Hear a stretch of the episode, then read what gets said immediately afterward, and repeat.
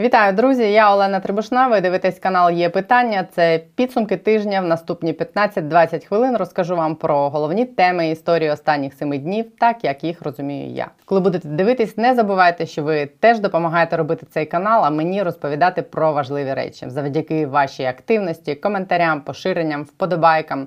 Завдяки всім, хто підтримує є питання через PayPal, на Патреоні, через спонсорство в YouTube, переказами на картки. Завдяки вам усім ми маємо можливість займатися незалежною журналістикою, за що я вам безмежно дякую. Отже, про головне за тиждень. Почну, як і минулого тижня, з фронту внутрішнього. На ньому, як на Донбасі, тривають позиційні бої. Рівно два тижні вже при посаді новий головний антикорупційний прокурор Олександр Клименко. Антикорпрокуратуру, яка два роки була без чинного керівника, він успадкував з ворохом заблокованих екс-генпрокуроркою і злитих проваджень, серед яких справа заступника голови ОП Олега Татарова, який це призначення власне і блокував, колективом, якому частина підлеглих розбещені попередниками прокурори, а частина найбільш мотивовані воюють у лавах ЗСУ. Тому перша проблема, з якою зіткнувся Клименко, нема з ким працювати. Зате є з чим. З його приходом в САП з набу почали активно передавати справи, які боялись передавати без нього, боючись, що їх знову ж таки зіллють, попередять фігурантів чи заблокують. Кілька резонансних проваджень по топ-корупції майже завершені. Серед них називають підозру у справі привату олігарху Ігорю Коломойському, яка може дати рух і справам власника групи Приват в Сполучених Штатах, де його давно хочуть судити за відмивання вкрадених в Україні коштів. Другою гучною інтригою можуть стати розслідування численних епізодів історії про зарплатні конверти нардепів. Про які всі знають, але ніхто їх не бачив. Точніше, одна людина, здається, бачила і навіть возила з собою в багажнику, але тихо ушла в ліс. Ну і це з такого, лише найяскравішого. Але якщо вам здається, що ого-го, зараз нарешті заживемо і будемо з корупцією нарешті не боротися, таки переможемо, як обіцяв президент у передвиборчій програмі то ні. Так видається, що поки ми відвоювали САП, вони вирішили захопити набу. Для тих, хто не дуже в темі, працювати ефективно ці органи антикорупційне бюро і антикорупційна прокуратура можуть лише в парі. Набу розплутує справи, САП наглядає за цим і представляє справи в суді, якщо спрощено. Тепер конкурс треба провести на директора набу, і тут на нас чекає повторення історії САП. Один з президентських депутатів зареєстрував в парламенті законопроект, яким конкурс планують заблокувати. Про цю історію я детально розповідала ось тут. Не буду повторюватись, скажу лише, що цей депутат Андрій Клочко 100% людина офісу президента і за доброю традицією теж фігурант антикорупційного розслідування. За два роки його роботи в парламенті його мама і сестра обзавелись цілою колекцією квартир і будинків. А 70-річна мама купила ще й Теслу. І ще одна мама любить скорость і сина депутата. Чому за цим конкурсом треба стежити? Бо прозоре призначення директора набу це одна з вимог нашого кандидатського статусу. Не буде конкурсу, не буде директора, не буде статусу. Як там казав Петлюра про московських вошей і своїх гнит? Тепер про вошей. Минулої неділі я вже розповідала про екзотичні прийоми мобілізації вошей, до яких змушені вдаватись в Кремлі так звані загони добровольців, які збирають по всій Росії. Про те, як на фронті утилізують нацменшини іммігрантів в Москві, в так званий Сабянінський полк, тобто полк імені мера Сабяніна. Вербують іммігрантів з Центральної Азії в обмін на російське громадянство. Самі росіяни бажанням воювати не горять. Соцопитування цього тижня показували, що 62% російських чоловіків не готові йти воювати, готові підтримувати так звану спецоперацію лише на дивані з пультом і пляшкою пива. Тому очевидно загальнонаціональну мобілізацію так і не зважиться Путін оголосити. Але і іммігранти там теж не гумові, тому тепер взялись мобілізувати і утилізувати інший неблагонадійний елемент в'язні. Ще в липні хтось з російських зеків з колонії в Адигеї виклав в мережу відео, на якому видно, як в колонії вербують добровольців їхати воювати в Україну. Всі їдуть, коротше, блядь, то лі красть, то лі воювати, займеш.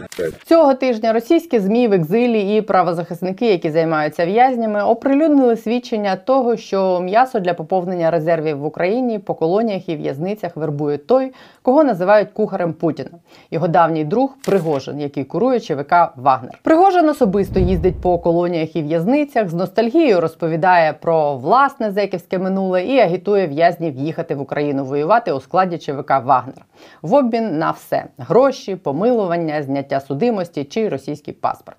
Таких колоній за кілька тижнів липня рекрутери об'їхали кілька десятків. Як розповідають самі зеки, зголошуються по пару сотень людей з об'єкта. Двоє в'язнів з колонії в Ярославській та Тульській областях розповіли, що Пригожин запевняв їх, що має спеціальні повноваження від Путіна і повний карт-бланш, і що йому потрібно за будь-яку ціну виграти цю чортову війну, яку він називає третьою світовою. Цитую слова одного з в'язнів, який цитує Пригожина: Мої ребята заходять в африканські страны і за два дня не оставляють там ничего живого. И сейчас также разносят врагов на Украине. Это сделка с дьяволом. Если вы выйдете отсюда со мной, то или вернетесь свободным человеком, или умрете. Вы будете обязаны убивать врагов и выполнять приказы руководства. Шанси загинути в Україні Пригожин оцінював зекам у 15%. Фото трьох таких татуйованих, що зділку з дьяволом від повара Путіна вже програли, виклав днями український волонтер Роман Донік. Судячи з усього, справи з мобілізацією кепські, бо якщо кількість вбитих за півроку в Україні, а їх вже 43 тисячі Кремль приховує, то те, що в так званій спецоперації беруть участь зеки, ні. Більш того, їх тупо агітують їхати воювати з телеекранів. Головним піарником виступив колись оскароносний російський режисер, а тепер маргінальний пропагандист Нікіта Міхалков. Міхалков давно перетворився на жалке подобіє лівої руки Соловйова і втратив зв'язок з реальністю, застрягши десь встомлених сонцем. Играл в футбол, получал награды, медали, дипломы, увлекался рисованием, даже вязал крючком.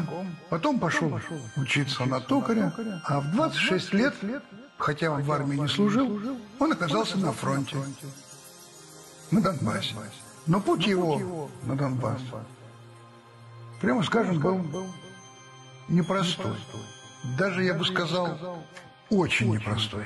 В 16 лет он первый раз нарушил закон, дал машину, получил условно, ну а дальше пошло-поехало и, и грабеж, и наркотики, и несколько ходок. Це Міхалков цього тижня розповідає в телеефірі проникливу в стилі стомлених сонцем історію про хлопчика важкої долі Костю, який вирішив спокутувати свої гріхи. А останнім його гріхом було знущання над сокамерниками, за що Костян отримав ще 5 років. Так от цей сповнений каяття Костя попросив відправити його на війну, тобто спецоперацію, тобто війну.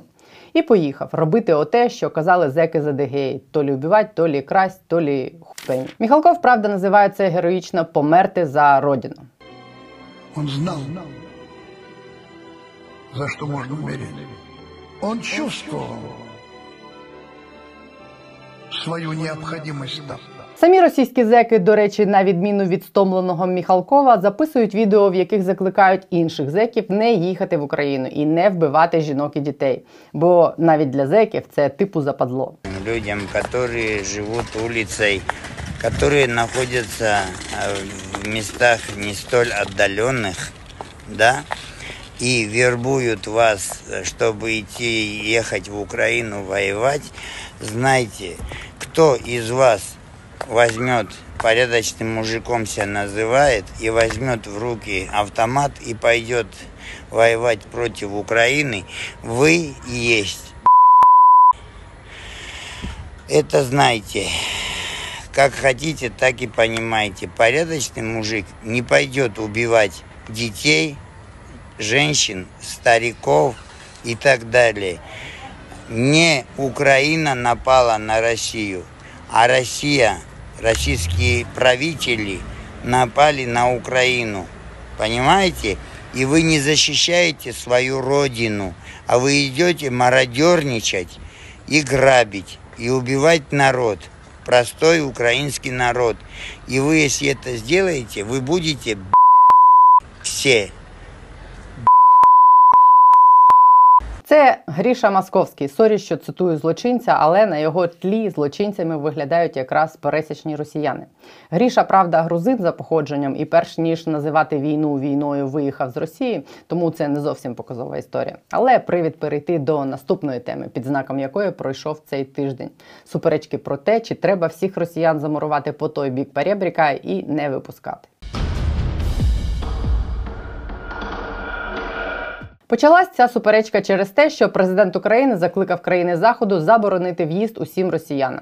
Деякі країни ЄС, як от Естонія, вже з найближчого понеділка це і роблять. Інші ввели жорстокі обмеження на в'їзд. Можете бачити їх зараз на цій графіці сайту НВ, де, до речі, інтерв'ю нашого каналу виходять текстом, якщо ви любите букви, а не мене. І загалом в Європі вимагають заборонити в'їзд усім російським туристам на загальноєвропейському рівні, тобто в усі країни ЄС. Позу, хто б міг подумати інакше, став канцлер Німеччини Шольц, сказавши дивну навіть для Німеччини фразу Це війна Путіна. Росіяни в ній не винуваті. Я би порадила Шольцу читати німецьку пресу. Якраз німецький журнал Шпігель цього тижня вийшов з ось такою обкладинкою, на якій написано Путін це і є народ. І це власне правда, тому що більшість росіян а обрали Путіна чотири бляха рази за останніх 22 роки. І Б, попри те, що Росія котиться в дупу, росіяни і зараз підтримують Путіна в будь-яких його найбезумніших рішеннях. Соцопитування цього тижня показали, що більше 60% громадян Росії підтримали б наказ Путіна повторно взяти Київ.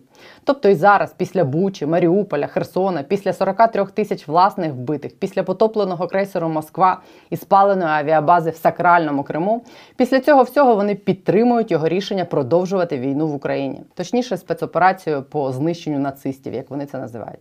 До речі, про нацистів. Частина з вас точно бачила, але частина точно пропустила історію цього тижня, в якій російських підлітків на вулицях питали, як вони розуміють, чому Росія напала на Україну.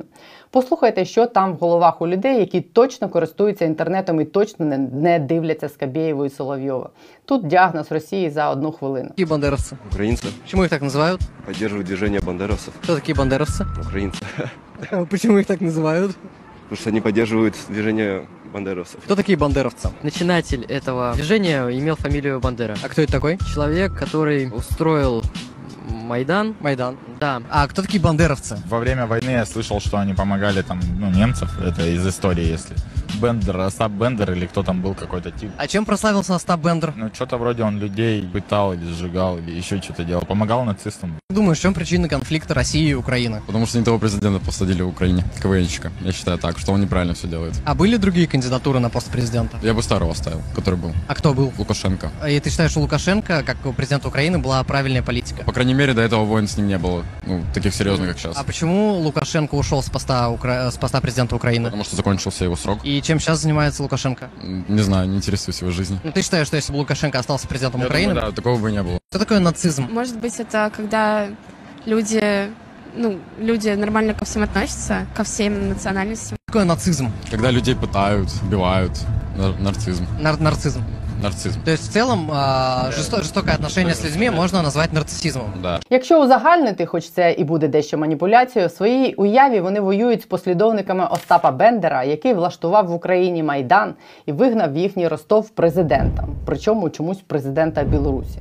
І за все це вони нас хочуть денарцисувати. Десь настільки їм пофіг до того, чому ми тут вмираємо. Тому, так як казав президент, ви хотіли, щоб весь світ жив за вашими правилами, то відійдіть за перебріки за цими правилами самі і живіть. Але дещо має зробити для цього і сам президент. В'їзд росіянам в саму Україну досі не заборонено.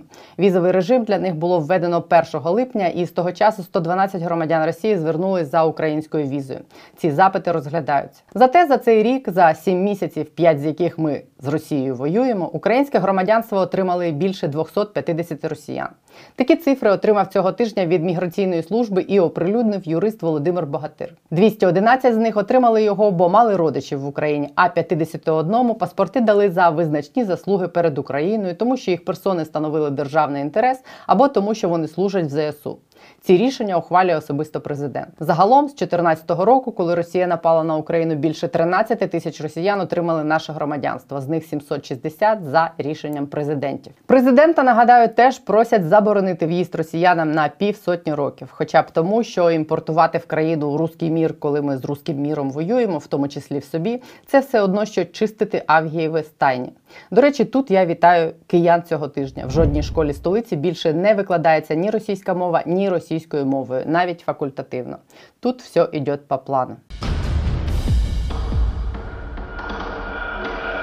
Як все йде по плану, цього тижня найкраще було видно на супутникових фото російського військового аеродрому в Новофедорівці в- окупованому Криму. Про його ліквідацію я цього тижня розповідала ось тут. Станом на кінець тижня до набору версій, які пояснюють, як так сталося, що в місті, яке було захищено краще ніж Москва, згорів цілий військовий авіапарк. Додалась ще одна до версії, що аеродром знищили українські чи американські ракети або українські сили спецоперації, Додалась ще така: аеродром могли спалити дракони. Так я сприймаю замальовки голови комітету нацбезпеки і оборони. Втім, зараз це не важливо. Важливо, що Крим для росіян більше не захищений ні як крадений пляж, ні як військова база і плацдарм, з якого росіяни збираються вести, так би мовити, оборону Херсонщини. Що ось воно наступило, хоч камні з неба. Важливо, що вони розуміють, що ЗСУ туди дістають. Важливо, що вони вперше відчули, що і Крим вони можуть втратити. Після ліквідації авіабази в Саках звільнили нарешті командувача Чорноморського флоту адмірала Осіпова Новим призначений віце-адмірал Соколов. Те, що пішов на дно флагманський крейсер Москва, адміралу пробачили, а те, що злетів повітря 43-й морський штурмовий авіаполк, злетів в переносному сенсі слова, ударна сила Чорноморського флоту ні. Уже ни у кого не вызывает сомнения, насколько важно России иметь современный, мощный и боеготовый военно-морской флот. Ні додати, ні відняти. Вже ні в кого в світі не викликає сумнівів, наскільки Росії треба тепер мати мощне все. А з цим є проблеми. І для нас це важливо, щоб нарешті партнери наші розуміли, що Росію можна зупинити і відкинути назад за перебрік, і нам в цьому треба допомогти. Протягом наступних кількох місяців буде вирішуватись доля окупованого українського півдня. Битву за нього активно нав'язують росіянам ЗСУ.